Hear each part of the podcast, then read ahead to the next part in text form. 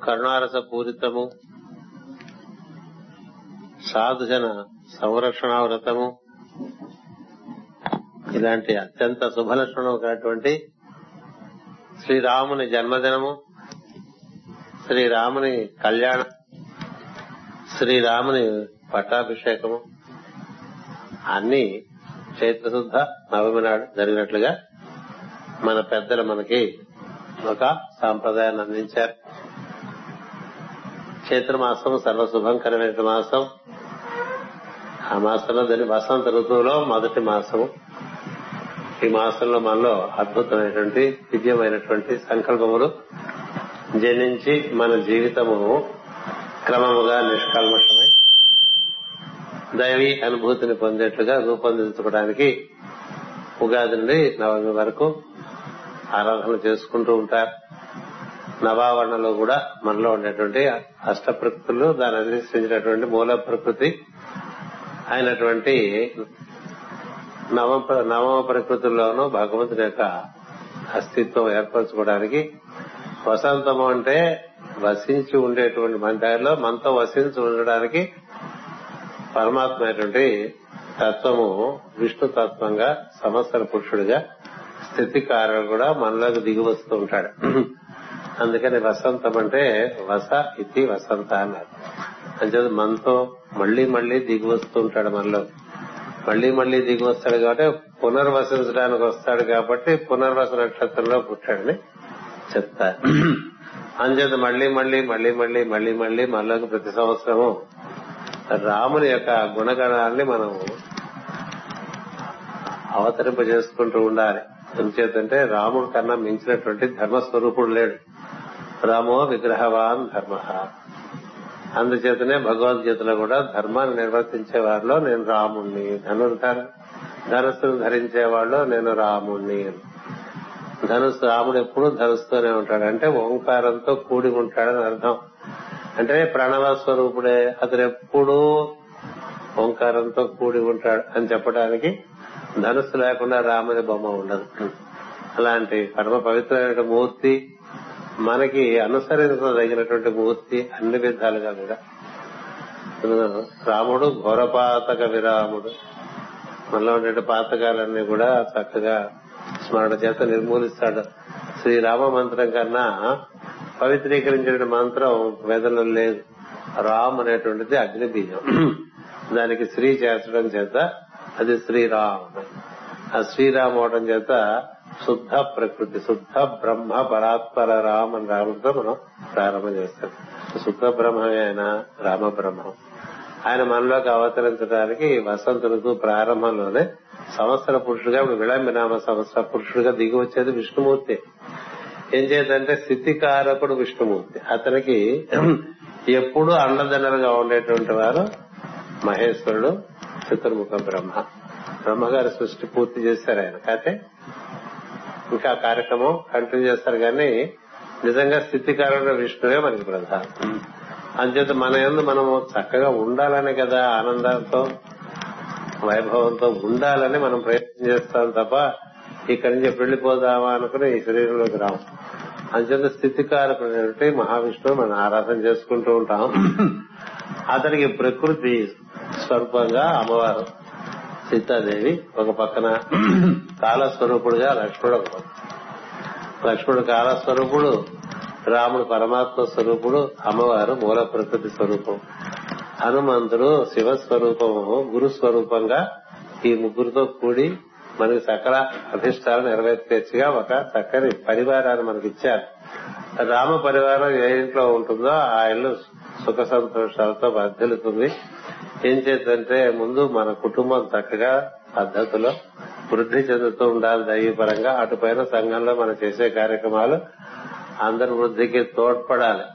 అందుచేత ఈ మనకి దేశం అంతా కూడా ప్రతి చోట రామాలయం రామాలయం లేనటువంటి గ్రామం ఉండదు. ఇంకా మిగతా ఆలయాలు ఉండొచ్చు ఉండకపోవచ్చు. రామాలయం తప్పకుండా. అటుపైన శివాలయం. అంచేత అలాంటి రాముని మనం ఆరాధన చేసుకున్నప్పుడు మనలో ఉండే పాతకాలన్నీ నశించాలి ఘోరపాతక విరాముడు సద్గుణ కల్పవల్లిక రాముడు. సద్గుణాలు అలా మనకి ఒక్కొక్కటి ఒక్కొక్కటి ఒక్కొక్కటి మనలో పెరుగుతూ రావాలి. సంవత్సరం సంవత్సరం కూడా ఎన్ని సద్గుణాలు మనలో పెరుగుతూ ఉంటే అంత దైవీ అనుభూతి మనకు కలగడానికి అవకాశం ఉంటుంది. అంతేగాని మన దగ్గర తమస్సు రజస్సుతో కూడినటువంటి గుణములతో కూడినటువంటి భావాలు ఉన్నాయనుకోండి దైవీ సంపత్తి చేరడానికి వీలుండదు. చేరదానే ఉంటుంది చేరలేదు. ఎంచేతంటే సువాసన. వాసనలు అంటే మన యొక్క స్వభావంలో ఉండేటువంటి శుభ్రత శుద్ధత. దాని దానికని గంధద్వారాం ధురాదర్శాం నిత్యపుష్టాం కరీషుని నీ ఎంత ఎందుకు శుభవాసనలు ఉంటాయో నీ ఎందు అంత భగవంతుడి యొక్క అస్తిత్వం ఏర్పడుతుంది. నీ ఎందు అలా కాకుండా మరొక రకంగా ఉండదు రాముడు ఉన్నాడు లక్ష్మణుడు ఎప్పుడూ కూడే ఉంది. అందుకే కదా మనం కూడా అలా ఉండాలి.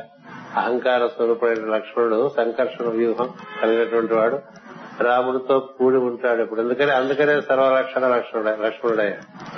అమ్మవారు అలాగే కూడి ఉంది. సరే హనుమంతుడి సంగతి చెప్పని అక్కనే అందుచేత అలాంటి పరివారం సద్గుణముల యొక్క రామకథ నచ్చలేదు అంటే మనలో ఈ రాముడి మీద గాని అమ్మవారి మీద గాని వారి ప్రవర్తన ఏమైనా మనకి దోషాలు కనిపిస్తున్నాయంటే మనలో చాలా దోషాలు లెక్క. మనలో ఎంత సత్వగుణం పెరుగుతుంటే అంత రాముని యొక్క అనుభూతి పెరుగుతూ వస్తుంది. అది ఆత్మీయత పెరుగుతుంటుంది ఆత్మారాముడై వెలుసుతుంది అందుకని మనకి రామకథ మొత్తం ఈ ఈ భూగోళానికి మొట్టమొదటి కావ్యం రామకావ్యం ఆది కావ్యం రామాయణమే. అందులో రాముని కథ అంతకన్నా మానవుడు ఉత్తమంగా జీవించగలిగిన పరిస్థితి లేదు. అందుకనే ఆయన చాలా ఉత్తమోత్తమైన పురుషుడు. ఆయన మనం అనుసరించడం అనేటువంటిది మనం నేర్చుకుంటే మన జీవితం చక్కగా వాళ్ళకి తెలుసు ఏం చేద్దంటే ఆ జీవ ఈ జీవితం అంతా కూడా త్యాగమయము అమృతమైనటువంటి జీవితం. తన కోసం జీవించినది ఏమీ లేదు రా. అది ఎలా నిర్వర్తించాలో చూపించాడు. తల్లిదండ్రులతో ఎలా ఉండాలి? అన్నదమ్ములతో ఎలా ఉండాలి? భార్యతో ఎలా ఉండాలి? బంధుమిత్రు బంధుమిత్రు వర్గంతో ఎలా ఉండాలి? వృక్షాలు జంతువులు వీటితో ఎలా ఉండాలి? ఇతర జాతులతో ఎలా ఉండాలి? అందరి ఎడలా ధర్మమే. అందుచేత మనకు ఊరికే ప్రతిభ ఉంటే లాభం లేదు. రావణుడు చాలా ప్రతిభ. ఏం సందేహం లేదు. రాముడే మెచ్చుకుంటాడు. ఈ ఒక్క దుర్గుణం ఇతరులు లేకుండా ఉంటే ఇతనికి అయోధ్య కూడా అతనికి అప్పచెప్పేసేవాడిని అని చెప్తాడు రాముడు ఏమిటి దుర్గుణం అంటే అన్ని కావాలి. మనకు అక్కర్లేదు. ప్రతిదీ మనకు. కావాలి ఏ పని బాగుంటే ఆ పని మన మనకు కావాలి. ఏ వస్తువు బాగుంటే ఆ వస్తువు మనకు కావాలి. సృష్టిలో ఏది బాగుంటే అదంతా కావాలి. ఏదైనా షాప్కి వెళ్తే మనకు కావాల్సింది కాకుండా ఇంకా పది కూడా కొనుక్కొచ్చేవాళ్ళు ఉంటారు. కదా? వెళ్ళింది ఒక పనికి తిరిగి వచ్చేది సంచులన్నీ నింపుకొస్తారు. అదేంటి వెళ్ళినప్పుడు ఇవన్నీ నీ మనసులో లేవు కదా? ఇవన్నీ ఎందుకు కొనుక్కొచ్చా? అక్కడ వెళ్ళంగానే అవి ఇవి కావాలని.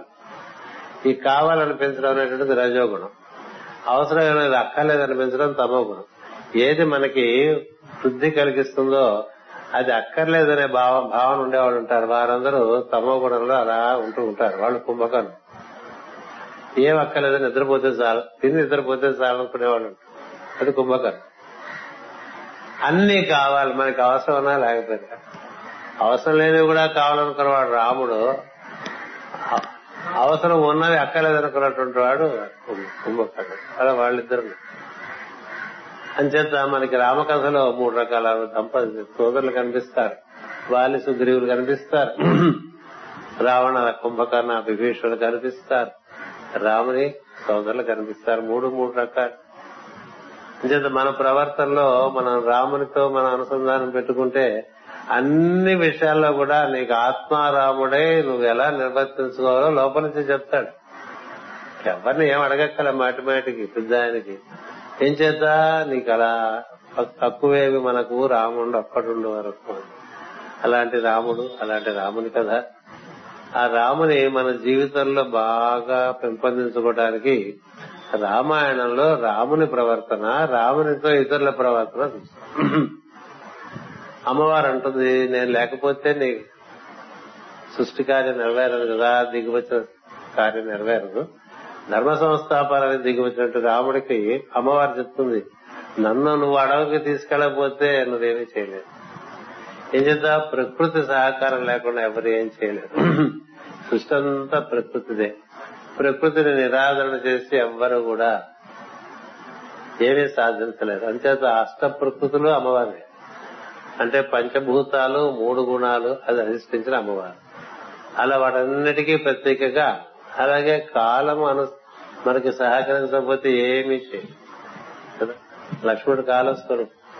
అంచేత నేను ఎప్పుడు నీతోనే ఉంటానన్నాయా అంటే కాలం కలిసి వస్తుందన్నమాట మహాత్ములందరికీ కాలం ఎప్పుడు కలిసి వస్తూ ఉంటుంది. మిగతా వాళ్ళకి ప్రతికూలంగా ఉండే కాలం మహాత్ములకి అనుకూలంగా ఉంటుంది. ప్రతికూల సమయాలన్నీ అనుకూల సమయాలుగా మారిపోతుంటాయి. నీలో ఉండేటువంటి సాధుత్వం బట్టి. నీలో ఉండేటువంటి దుర్జనత్వం బట్టి అనుకూలం కూడా ప్రతికూలం అయిపోతుంది ఒక కార్యక్రమం చేద్దాం అనుకుంటే అన్ని అడ్డంకులే వచ్చే వాళ్ళు ఉంటారు ఒక కార్యక్రమం చేద్దామనుకుంటే అడ్డంకులు కూడా తొలగిపోయి వెళ్ళిపోయేవాళ్ళు. అంచేత మనకి ఎక్కడ దైవీ స్వభావం మనం బాగా మన ఆశ్రయిస్తుందో అక్కడ అన్ని అనుకూలంగా మారిపోయి వస్తుంది. రాముడికి అంత అనుకూలం ఎక్కడికెక్కడ అనుకూలం. ఆ- ఆ ఋషుల యొక్క సాంగత్యంలో ఎంత అనుభూతి పొందాడో నిజానికి అక్కడ అయోధ్య కన్నా కూడా అడవుల్లోనే ఆయన ఎక్కువ ఆనందంగా ఉన్నానని చెప్తాడు ఎంచేత ఋషుల సాంగత్యం? సాధు జనావ్రత సాధు జనులను రక్షించడం ఒక వ్రతంగా పెట్టుకున్నటువంటి వాడు రాముడు. కాదు గన అవన వ్రతోద్ధాముడు. శ్రీరాముడే పరమదైవము మాకని నీ అడుగు కెందామరలే భజించదను భద్రగిరి దాశరథి కరుణామయుడు. రాముడు చాలా కరుణామయుడు. ఇంకా ఎంత కరుణామయుడు అంటే తన ఎందు అపచారం చేసిన వాళ్ళని కూడా మన్నిస్తాడు. మన్నిస్తాడు. ఎన్ని అపచారాలన్నా చేయనండి మన్నిస్తాడు. ఇంకేంటంటే ఆత్మస్వరూపుడైనటువంటి వాడికి సింపతి అనేటువంటి చాలా సహజంగా ఉంటుంది. దయ అనేటువంటిది చాలా సహజంగా ఉంటుంది. కరుణ అనేటువంటిది చాలా సహజంగా ఉంటుంది. అందుచేత ఏంటంటే అతను కరుణాపయో అనేది ఎవరైనా సరే నేను పొరపాటు చేశాను నీ ఎడల అని వచ్చి ఒక మాట చెప్తే రావణుని ఇప్పటికైనా నేను క్షమించి వదిలేస్తాను ఎప్పటికప్పుడు రామాయణంలో కనీసం ఐదారు సార్లు కబురు పెడతాడు. ఎందుకు ఊరికే మరణిస్తావు? నువ్వు సీతను అప్పచెప్పేసి ధర్మ నిరతలో బతుకు అలాంటి రాముడి కథ మనకి అంతగా తెలియదు. బాగా చదువుకుంటే తప్ప రామకథ అంత తెలుసు అనుకుంటాము మనకు భగవద్గీత తెలియదు. కృష్ణుడు చేసిన భగవద్గీత కన్నా మించినటువంటి వాంగ్మయ భూలోకంలో ఎక్కడ లేదు. అది ఉపనిషత్తుల సారం. బ్రహ్మసూత్రం యొక్క సారం. యోగం యొక్క సమస్త సారం. ఇది ఏ గ్రంథమైనా చూపించండి దాన్ని మేము భగవద్గీతలో గ్రంథం భగవద్గీత. అలాగే రాముని చరిత్రము కన్నా మించినటువంటి చరిత్రము మానవునికి లేదు. మీరు ఎంతమంది అయినా చూసుకోవచ్చు ప్రపంచంలో ఆయన పరిపూర్ణమైనటువంటి ధర్మస్వరూపంగా నిర్వర్తించాడు. అంచేత మనకి రాముడు ఆదర్శమూర్తి శ్రీకృష్ణుడు ఆరాధ్యుడైనటువంటి దైవం. అంచేత కృష్ణుని పరిపూర్ణుడిగా మనం ఆరాధన చేయాలి తప్ప కృష్ణుడిలాగా ప్రవర్తించే ప్రయత్నం చేయకూడదు. మనం రాముని అనుసరిస్తూ కృష్ణ వైభవాన్ని పొందవచ్చు. రామగతి తెలియనటువంటి వారికి కృష్ణ వైభవం తెలియదు. ఓకే వ్యామోహం కొద్దీ కృష్ణుడు పట్టుకోవచ్చేవో తప్ప ధర్మాన్ని బాగా పరిపూర్ణంగా తమ జీవితంలో నింపుకున్నటువంటి వారికి మాత్రమే శ్రీకృష్ణుడు తన వైభవాన్ని చూపించాడు. మిగతా వాళ్ళందరినీ మాయ చేసి వదిలేశాడు. అంచేత కృష్ణుడు మాయగాడని కొంతమందికి ఉంటుంది. కృష్ణుడు పరమాత్మ శిలాప్రాయుడే దిగివచ్చాడని ఎవరు తెలియాలంటే పరిపూర్ణమైన ధర్మమునందు ఉండే వాళ్ళకి తెలుసు. అలాంటి రాముని ఈ ఒక్కరోజు ధరిస్తే సరిపోతుందా? ఇలా నవములు ఎన్నొస్తాయి మనకి ఈ సంవత్సరంలో? ఇరవై నాలుగు సార్లు. ప్రతిసారి ప్రతిపత్తి నుంచి నవమి వరకు తొమ్మిది రోజులు మనకి వృద్ధి చెంది నవ నవ ఆవరణలో మనలో భగవంతుడు వృద్ధి చెందే సమయం. అప్పుడు దశమి పరిపూర్ణం.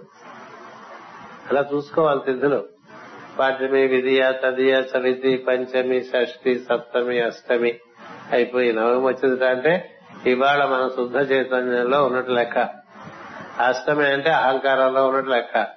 సప్తమి అంటే బుద్ధిలోకంలో ఉండి ఏ విధంగా మనం దైవాన్ని అనుసరించడం వల్ల మన అహంకారం తగ్గుతుందో ఆ ప్రయత్నం చేసుకునే మార్గం సప్తమి. షష్ఠి అంటే మనసు ప్రధానంగా ఉండేది. పంచం అంటే ఆకాశము. చవితి అంటే వాయువు. తృతీయ అంటే అగ్ని. ద్వితీయ అంటే జలము. ప్రతిపత్ అంటే పృథివీ. పృథివీ జలము అగ్ని వాయువు ఆకాశము ఐదు దిగులు ఆరు మనస్సు ఏడు బుద్ధి ఎనిమిది అహంకారము. తొమ్మిది దాన్ని మించి దీని వీటన్నిటికి ఏది మూలము అది. అది శుద్ధ చైతన్యం. ఆ శుద్ధ చైతన్యంలోకి ప్రవేశించిన వారికే పరమాత్మ అనుభూతి ఉంటుంది. అది పదవది. అందుచేత మనం ఈ విధంగా ఆరాధన చేసుకుంటున్నాం. ఇది నిత్యం ఎంత వీలుంటే అంత ఆరాధన చేసుకుని అవగాహనతో చేసుకున్న ఆరాధన వల్ల వికాసం వస్తుంది తప్ప అవకాశం లేని ఆరాధన నుంచి ఏ వికాసం రాదు. అంటే మనకి తిరుపతిలో ఎప్పుడూ ఉంటాయి చాలా మంది చాలా రకాల జంతువులు ఉంటాయి. వాటన్నిటికీ తిరుపతి స్వామి యొక్క అనుభూతి ఉంటుందా? తిరుపతిలో వ్యాపారాలు చేసుకునే వాళ్ళు ఉద్యోగాలు చేసుకునే వాళ్ళు జీవన ప్రయత్నాలు చేసుకునే వాళ్ళు రకరకాల కార్యక్రమాలు చేసుకునే వాళ్ళు ఉంటారు. వాళ్ళందరికీ స్వామి అనుగ్రహం ఉంటుందా? ఎవరికి స్వామి అనుగ్రహం ఉంటుందంటే నవమ ప్రకృతిలోకి ప్రవేశించినటువంటి వారికి స్వామి. నవమ ప్రకృతి అంటే మనం రజస్సు తమస్సు సమపరుచుకుని సత్వగుణంలో ప్రవేశించి నిత్య సత్వంలో ఉంటాం ప్రయత్నం చేస్తే అప్పుడు ఆ జీవితంలో అన్ని అనుభూతులు ఉంటాయి.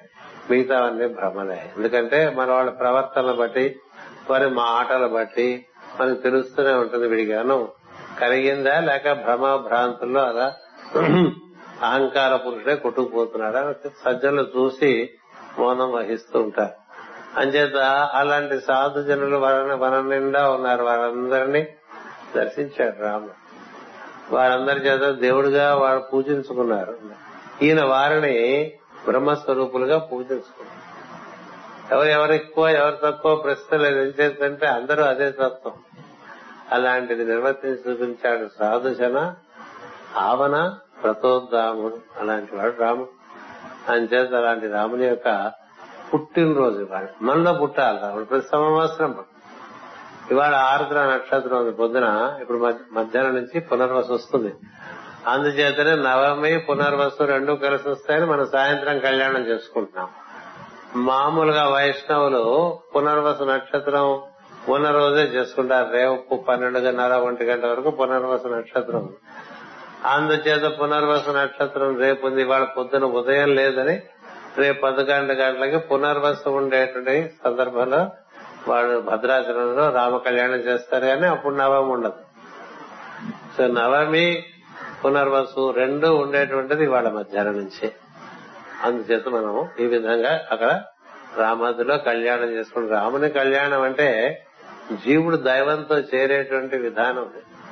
అమ్మవారిని సీతగా భావించి మనం రాముని పరమాత్మగా భావించి అమ్మవారిని మనం ఆత్మగా భావించాలి జీవాత్మ. జీవాత్మ పరమాత్మ చేరడానికి అనుసంధానం చేసినటువంటి వాడే హనుమంతుడు. రుద్ర స్వరూపుడు శివస్వరూపుడు రామునికి ప్రియ సఖుడు కదా? రామునికి హనుమంతుడు తోడు రావటం అనేటువంటిది చాలా స్వచ్ఛందం. అది రుద్ర స్వరూపం ఏకాదశ రుద్రుడు ఆయనలోనే ఉన్నారు. అంచేత ఈ కార్యం చేయడానికి అక్కడ ఉన్నది శివభక్తులు ఎదురకుండా రావ రావడం అంచేత రామునికి విజయం కలిగించడానికి హనుమంతుడు చేరతాడు. హనుమంతుడు ఎప్పటి నుంచో ఉన్నటువంటి వాడు. ఎప్పుడో వచ్చినటువంటి వాడు. ఇప్పుడు ఉన్నటువంటి వాడు. రాముడు వచ్చినప్పుడు రామునికి సహకరించడం చేత హనుమంతుడి గురించి మనపోటి వారికి తెలిసింది. కానీ నిజంగా రాముని గురించి తెలియాలంటే పరాశర మహర్షికి వశిష్ఠ మహర్షి బోధిస్తాడు. హనుమంతుడు అంతటి వాడు అంతర్యామి స్వరూపుడని. అతని యొక్క ఆ బోధ పరాశర మహర్షి మైత్రేయ మహర్షికి బోధిస్తాడు. బోధిస్తే మైత్రేయ మహర్షి పరాశర సంహిత హనుమ చరిత్ర అని ఇంత బాల్యం ఉంటుంది. అందరూ చదువుకుంటే హనుమంతుడు సనాతనుడు. పరబ్రహ్మ స్వరూపుడు. ఆయన నాలుగు వేదములకు మూర్తి భవించినటువంటి వాడు. ఆయనకున్న జ్ఞానం కానీ ఆయనకున్న వీర్యం కానీ ఆయనకున్నటువంటి గుణ సంపద గాని ఆయనకున్నటువంటి అందం గాని ఎవ్వరికి కానీ ఏమీ లేనట్టుగా ఉంది. నేనెంతటి వాడిన భావన అస్తం లేదు. లేక రామకార్యం నిర్వర్తించడానికి నడుం కట్టుకున్నటువంటి వాడు. సో అలాంటి వారిని మనం రోజు స్మరణ చేసుకుంటున్నాం అనుకోండి కొంత మనలో ఉండేది అహం తగ్గుతూ ఉంటుంది కరుగుతూ ఉంటుంది. లేకపోతే ఓ మనందరి వాళ్ళు లేరనిపిస్తుంది అని చేత ఈ రోజున మనం ఈ విధంగా పూజ చేసుకున్నారు మంచి మాటలు. సాయంత్రం మళ్ళీ ఎలాగో చెప్పుకుంటాం. పొద్దున పూజ అయింది కదా రాముడికి వచ్చి దాశరథి శతకంలో ఉండేటువంటివన్నీ చక్కగా అవగాహన చేసుకున్న రాముడు గురించిన వైభవం తెలుస్తుంది రామకథ అడుగడుగునా చదువుకున్నా చాలా అద్భుతంగా ఉంటుంది. ఆరేళ్ళు చెప్పుకున్నాం రామకథ. ఎంతో అద్భుతంగా చెప్పుకోవడం జరిగింది. అలాగే దాశరథి శతకంలో పద్యాలు చదువుకుంటూ ఉంటే గుండె కరుగుతుంది. లేకపోతే కల్మషాలతో నిండిన గుండె కరుడు గట్టి ఉంటుంది. ఆ కల్మషములు పోవాలంటే రాముడు. ఎందుకంటే చెప్పా కదా రాముడు ఘోరపాత కదరా సద్గుణ కల్పవల్లిక రాముడు. షడ్ వికార జయరాముడు. సాధు జన అవన వ్రతోద్ధాముడు. శ్రీరాముడే పరమదైవము మాకని నీ ఎడంగు కందామరలే భజించదను భద్రగిరి దాశరథి కాదు అట్లా వంద పద్యాలు మనకి సంస్కృతిలో మనం బాగుపడటానికి ఎన్నో పెద్దలు మనకి ఎన్నో రకాలుగా ప్రయత్నం చేసి ఇచ్చారు. మనకి దృష్టి ఉంటే ఎన్ని అన్ని బాగుంటాయి అన్ని ఆనందాన్ని ఇస్తాయి. రకాలు ఈ రోజున ఈ వేదిక ఇంత బాగా మనం పూజ చేసుకున్నాం. దగ్గరగా కూర్చొని పూజ చేస్తుంటే చాలా ఎక్కువ అనుభూతి ఉంటుంది. చేస్తుంటే అక్కడ మూర్తుల్లోంచి వారి యొక్క కళ మనకి అందుతూ ఉంటుంది. అందుచేత మనం కళ బాగా పెంచుకుంటూ ఉండాలి. ఆరాధన చేత కళ పెంచుకోవాలి.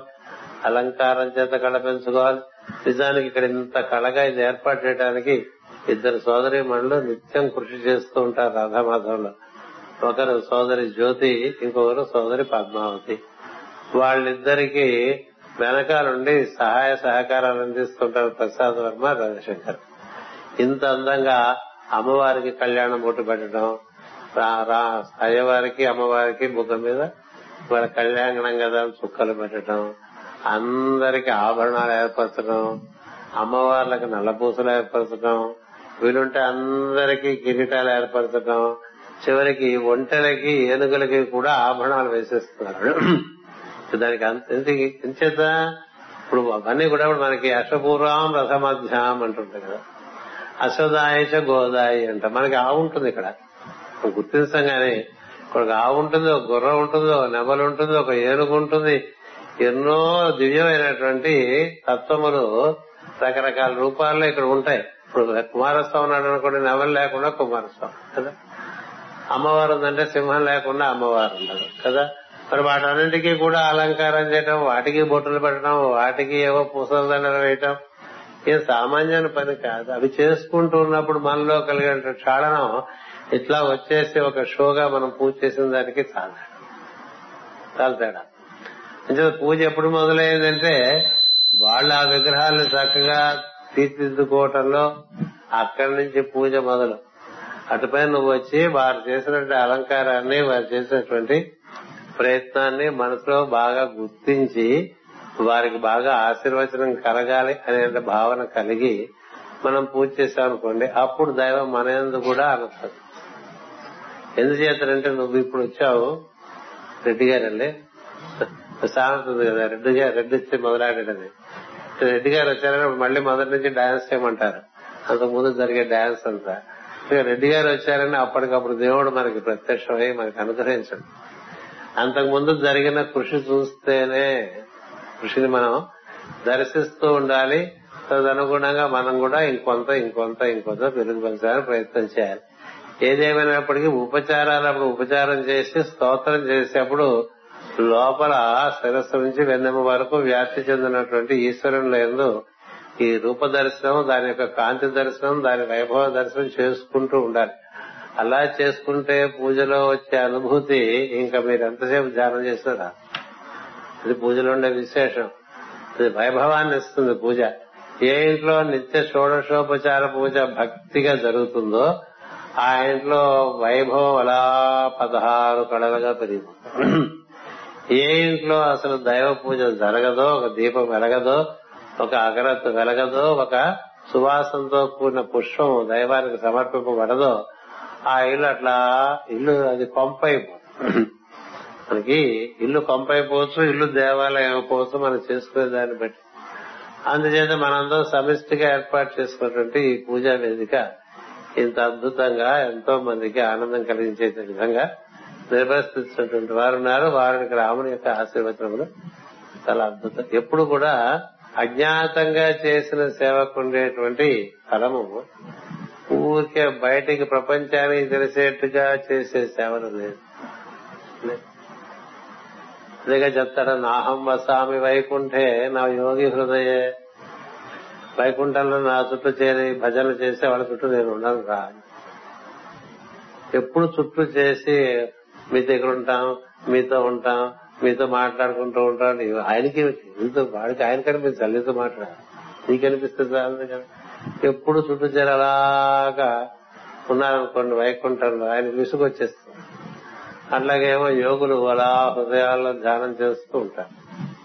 వాళ్ళకి అప్పుడప్పుడు దర్శనమిచ్చి ఆనందాన్నిచ్చి ఎక్కడ కూర్చుంటారంటే మద్భక్త ఎత్ర గాయంతి తత్ర తిష్టామి నారాయణ నా భక్తుడు ఎక్కడ ఆర్తితో గానం చేస్తుంటాడో నేను అక్కడికి పోతాను. అక్కడ హాయిగా ఉంటాడు. అందుకనే హనుమంతుడితో ఎప్పుడూ రాముడు ఉంటాడు. అందుకనే తుమరో భజన రామకో భావై. నువ్వు హనుమంతుని పూజ చేస్తే రాముడు అబ్బో విపరీతంగా. హనుమంతుని పూజ చేస్తే రాముడు అంత సంతోషిస్తాడు. మీరు హనుమంతుని పూజ చేస్తే మొట్టమొదట సంతోషించేవాడు రాముడు. రాముని పూజ చేస్తే మొట్టమొదటి సంతోషించేవాడు హనుమంతుడు అది ఆ శివకేశవ సంబంధం అద్భుతంగా ఉంటుంది రామ పరివారం. అంచేత మనకి బాగా దగ్గర ఆత్మారాముడు రాముడు. ఆత్మా కృష్ణుడు అనం ఆత్మారాముడు అంటారు. అంచేతే కృష్ణుడు సర్వాంతర్యాలు సందేహం లేదు. మన బోటి వాళ్ళకి దగ్గర మనలాగా ఒక కుటుంబ వ్యవస్థ. ఆయన ఎక్కడైనా సరే విత్ ఫ్యామిలీ ఉంటాడు. కదా? ఏ గుళ్ళో కూడా రాముడు విత్ ఫ్యామిలీయే. మా వాడు కూడా ఉండాలి నా తమ్ముడు ఉండాలి మా వాడు ఉన్నాడు హనుమంతుడు మేము నలుగురు ఉంటేనే అది రామాలయం అవుతుంది కదా? కృష్ణుడు ఏకో నారాయణ హరి మనం ఉంటే అందరు మనలోనే ఉన్నారంటారు అంతే. మరి కృష్ణుడు తోట ఇంకో ఇంకో దేవతను పెట్ట అవసరం లేదు. ఇలా నిలబడ్డాడు అనుకోండి కటిహ కటిహస్త సహోదరే ఉంటాడు ఇలా ఉంటాడు. విఠలుడు అది అసలు ఆయన ఒరిజినల్. పిల్ల పెట్టి అలా పెట్టి వంకలు పెడతారు. నిజమైనది ఏంటంటే ఇలా ఉంటాడు అది క్రాస్ లాంటిది. ఇప్పుడు గమనిస్తే క్రైస్తవుల క్రాస్ కూడా నిలబడితే అలాగే ఉంటుంది. అది వాళ్ళు ఇలాగే కాపీ కొట్టారని రాసింది బ్లావిడ్స్ మొట్టమొదట ఈ భూగోళం మీద క్రాస్ రూపంలో నిలబడ్డది కృష్ణుడే అది కూడా భక్తుడి కోసం నిలబడ్డాడు అదే విఠలుడయ్యాడు.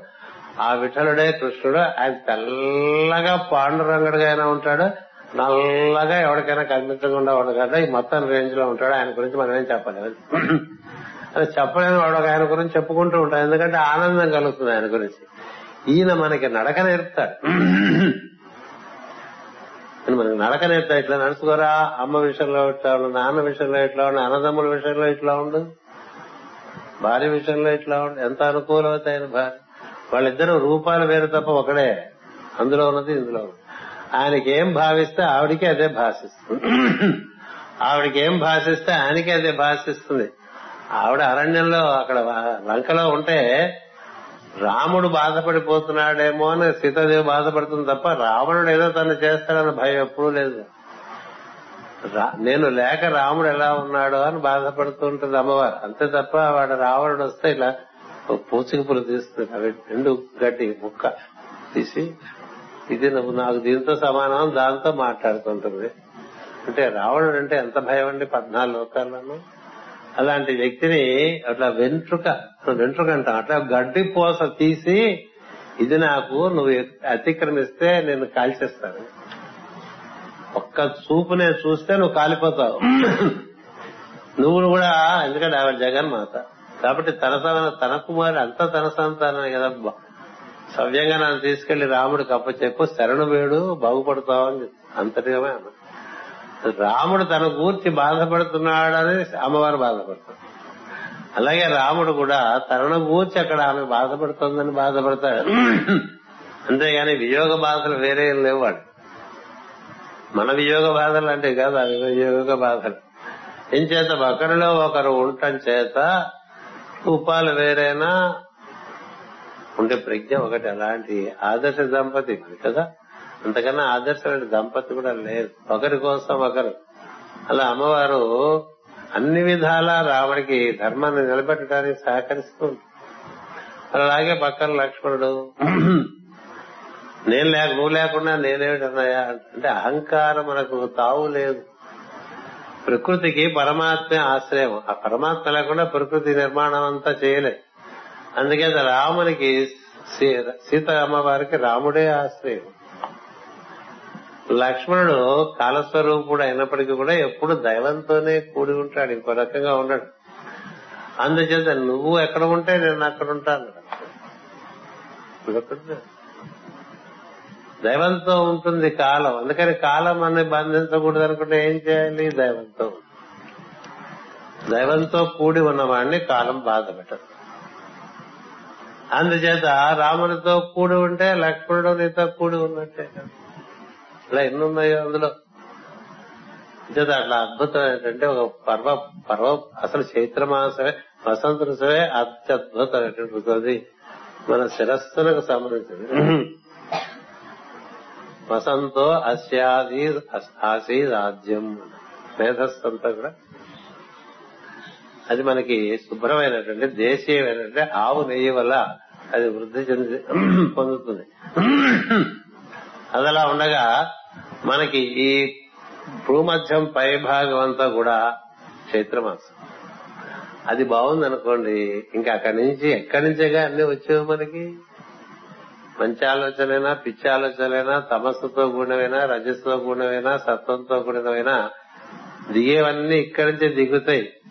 ఇక్కడ సత్వం తప్ప మిగతావి దగ్గర ఫిల్టర్ ఒకటి ఉంది అనుకోండి ఫిల్టర్ వేసుకోవాలి. అన్ని దిగిపోకూడదు లోపల.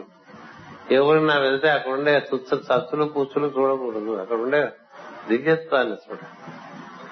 చంద్రుడు కాంతి చూడాలి. అందులో మత్స మనకేంటి సంబంధం? ఆయనకు మత్స ఉంటే మనకేంటి? మనకి ఇస్తున్నది కాంతి వెలుగు. అలా నీకు ఈ సృష్టిలోనే దైవం ఇమిడి ఉన్నాడు. ఈశ్వర సర్వభూతానం. ఈశాన మనకుంది కదా ఈ జ- ఈ ఈశావాస్యం ఇదం జగత్. ఈ మొత్తం జగత్ అంతా కూడా ఈశ్వరుని యొక్క నివాసమే ఈశ్వరుని యొక్క నివాసమే అయినప్పుడు నువ్వు చూస్తే నీకు ఈశ్వరుడు కనబడతాడు ఈశ్వరుని చూడకపోతే మిగతా విషయాలు కనబడతాయి. అందుకని ఈశ్వర దర్శనం చేసుకోమని చెప్తాడు కృష్ణుడు అర్జునుడికి. అంటాడు కదా అందరి ఎందు ఉండేటువంటి ఈశ్వరుని దర్శనం చేయరా అర్జునుడా అని చెప్తాడు. అలా అర్జునుడికి చెప్తాడు ఉపనిషత్ ఈశావాస్య ఉపనిషత్ మొట్టమొదటే ఈశావాస్యం జగత్ ఇదంతా ఈశ్వరుడే వ్యాప్తి చెందున్నాడు. వాడు డబ్బులు కొట్టేద్దామా వీడి మనుషులు ఎత్తుకుపోదామా చూడకరా పిచ్చుకుంటాడు కానీ. అంచేత అందరిలోనూ ఈశ్వరుడే ఉన్నాడన్న భావన ఉన్నవాడికి ఈశ్వర దర్శనం జరుగుతుంది వాడికి అన్ని చోట్ల ఈశ్వరుడే కనిపిస్తుంది అందుకని దివ్యంగా ఉంటుంది. కనబడ అక్కడ ఉండే దివ్యత్వం గోచరిస్తుంది. లేకపోతే మిగతా గోచరిస్తుంది అదే ప్రకృతి ఎనిమిది రకాలుగా ఉంటుంది. అష్ట ప్రకృతి. అంచేత మన ఈశ్వర సాన్నిధ్యానికి అలా ఒక దైవారాధన మనకి ఇచ్చారు. తత్వం తెలిసి ఆరాధన చేస్తే క్రమంగా మనలో ఉండే కల్మషాలు హరించుకుపోయేటువంటి అవకాశం ఏర్పడుతుంది. అలా వచ్చిందనుకోండి మన వల్ల పది మందికి పరమాత్మయే పరాప్రకృతి ద్వారా ఎన్నో కార్యాలు నిర్వర్తింపజేసుకుంటాడు.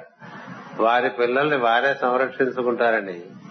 సంరక్షించుకోవడానికి ఈ ఉన్న జీవుల్లో అంది వచ్చాడు కొడుకు అని చెప్తుంటారు చూసారా? అంది వచ్చిన కొడుకు ద్వారా తండ్రి పని చేసుకుంటూ ఉంటాడు. అందుకని తను చేస్తూనే ఉంటాడు ఎప్పుడు. ఇంకోటి తనకు అంది వచ్చాడు. అట్లా అంది వచ్చినటువంటి వారే పరమ గురువులు అందరూ కూడా.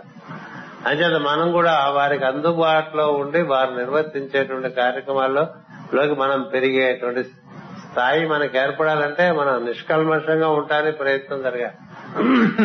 తమస్సు చేరనేయకూడదు. రజస్సు చేరనేయకూడదు. శుద్ధ సత్వమంది ఉండాలి. అందుకే దేవతామూర్తులన్నీ కూడా శుద్ధ సత్వ స్వరూపులనే మనం ఆరాధన చేస్తూ ఉంటాం. అలా చేస్తుంటే కల్మషాలు హరింపబడి మనం చక్కగా వృద్ధి చెందుతాం. ఇట్లా మనకి తొమ్మిది తొమ్మిది రోజులు తప్పన నలభై రోజులు సంవత్సరం అవుతాం. తొమ్మిది రోజులు చొప్పున మొత్తం మూడు వందల అరవై రోజులు. నలభై సెట్లు తొమ్మిది రోజులు చొప్పున ఉంటాయి. లేదా నలభై రోజులు చొప్పున తొమ్మిది సెట్లు ఉంటాయి. అందుకని నలభై రోజులు దీక్ష అంటే మొత్తం సంవత్సరం తొమ్మిది సార్లు దీక్షగా అందుకే అట్లాగే మన సరే నవరాత్రులు అంటారు. ఎందుకని ఈ ఎనిమిది కోశములు పరిశుభ్రమే మన నవమ తత్వంలో ఉన్నప్పుడే భగవద్ అనుభూతి అది మనం చేరుకునే ప్రయత్నం చేద్దాం. ఈ రోజున ఈ విధంగా మీరందరూ పాల్గొన్నందుకు చాలా సంతోషం. ఎక్కువ మంది ఒక చోట కూడి పూర్తి చేసుకుంటుంటే పూజలో మనకి అనుభూతి పెరగడం ఒకటి దైవానికి కూడా ఆనందంగా ఉంటుంది. తన పిల్లలందరూ ఒక చోట చేరి పూజ చేస్తున్నారు.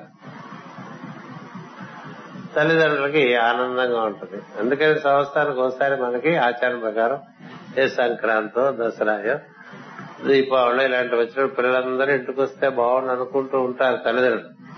అలా పర్వదినాల్లో మనం అంతా ఎంత కలిసి పూజ చేసుకుంటే అంత సంతోషిస్తారు. విడిగా చేసుకున్నారనుకోండి కొంత సంతోషిస్తారు. ఏం చేద్దంటే ఎంత మన ఎందు కూడిక ఉంటే అంత వారికి సంతోషం. అలా మనం వారి యొక్క అనుగ్రహం పొందుతూ ఇలాగే ప్రతి సంవత్సరం మన కార్యక్రమాలు వస్తూనే ఉంటాయి. సంవత్సరం పొడుగుతా దివ్యమైనటువంటి విషయాలు మనం స్పృశించే అవకాశం కాలపురుషుడు ఏర్పరిచి ఉన్నాడు. వాటిని మనం గుర్తు పెట్టుకుని చక్కగా నిర్వర్తించుకోవాలి. మనం మనకి కింద ఆదివారం ఉగాది చేసుకున్నాం. ఆ తర్వాత మనకి విశ్వవత్ పుణ్య దినాలు వచ్చినాయి. ఇది కూడా అద్భుతమైన విషయమే. మనలో ఉండే ప్రజ్ఞ ప్రకృతి రెండు చక్కగా సమంగా సరిసమానం చేయడానికి విశ్వత్ పుణ్య దినాలు పనికొస్తాయి దాన్ని ఈక్వినాక్స్ అంటారు. ఆ టైంలో మనలో ఉండే ప్రజ్ఞ ప్రకృతిని స్వభావాన్ని చక్కగా అమరిక చేసుకోవాలి. అలాంటి అవకాశాలు వచ్చినప్పుడు మనం వాటిని వినియోగించుకున్నాం అనుకోండి మనలో బ్యాలెన్సింగ్ బాగా జరుగుతుంది. ఆ బ్యాలెన్సింగ్ వల్ల మనం మన ప్రవర్తన ఏదో కొంత మెరుగుదల కనిపిస్తూ ఉంటుంది. దాని వల్ల ఎలా కనిపిస్తుంటే మనం చేసే పనుల్లోనూ మన నుంచి జరిగేటువంటి ఉపకారంలోనూ అది ఎక్కువగా భాషిస్తూ అలా మనమంతా వృద్ధి చెందాలి స్వస్తి ప్రజాభ్య పరిపాలయంతాం న్యాయేన మార్గేణ మహిమహేష. గోబ్రాహ్మణేభ్య శుభమస్తు నిత్యం లోకా సమస్త సుఖినో భవంతు. లోకా సమస్త సుఖినో భవంతు. లోకా సమస్త సుఖినో భవంతు. ఓం శాంతి శాంతి శాంతి.